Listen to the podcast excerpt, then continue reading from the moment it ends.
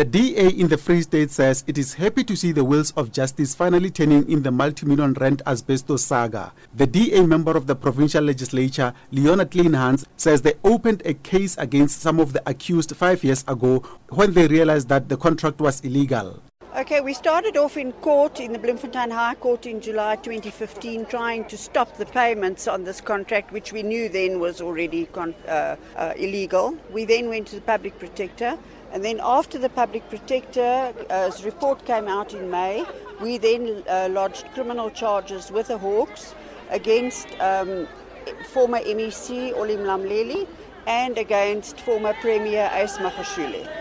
So we are very happy to see that at last justice seems to be happening against those who robbed the people of the Free State. Seven of the accused will appear in court next month. NPA spokesperson Sipho Ngwema elaborates. Uh, the matter was postponed to the 11th of November. The accused were granted bail between 500,000 and 50,000 rand. Mr. Sodi is the one who was granted 500,000 rand bail.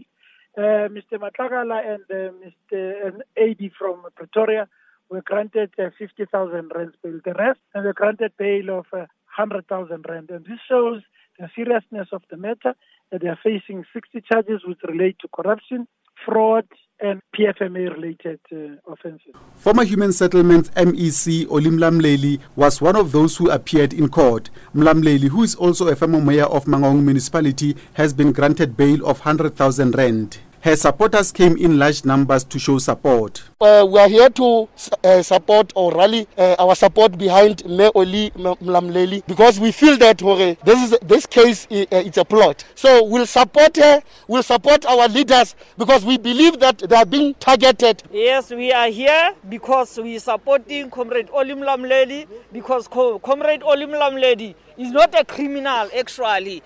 She's innocent. Just that this is has a political motivation. Mlamleli co-accused are Free State Human Settlement HOD Nthimotse Mokhesi, the Department Director of Supply Chain Management Mahlomola Matlakala, three businessmen Edwin Sodi, Sello Hadebe, and Abel Manyeki, as well as the former Director of National Department of Human Settlement Thabane Zulu.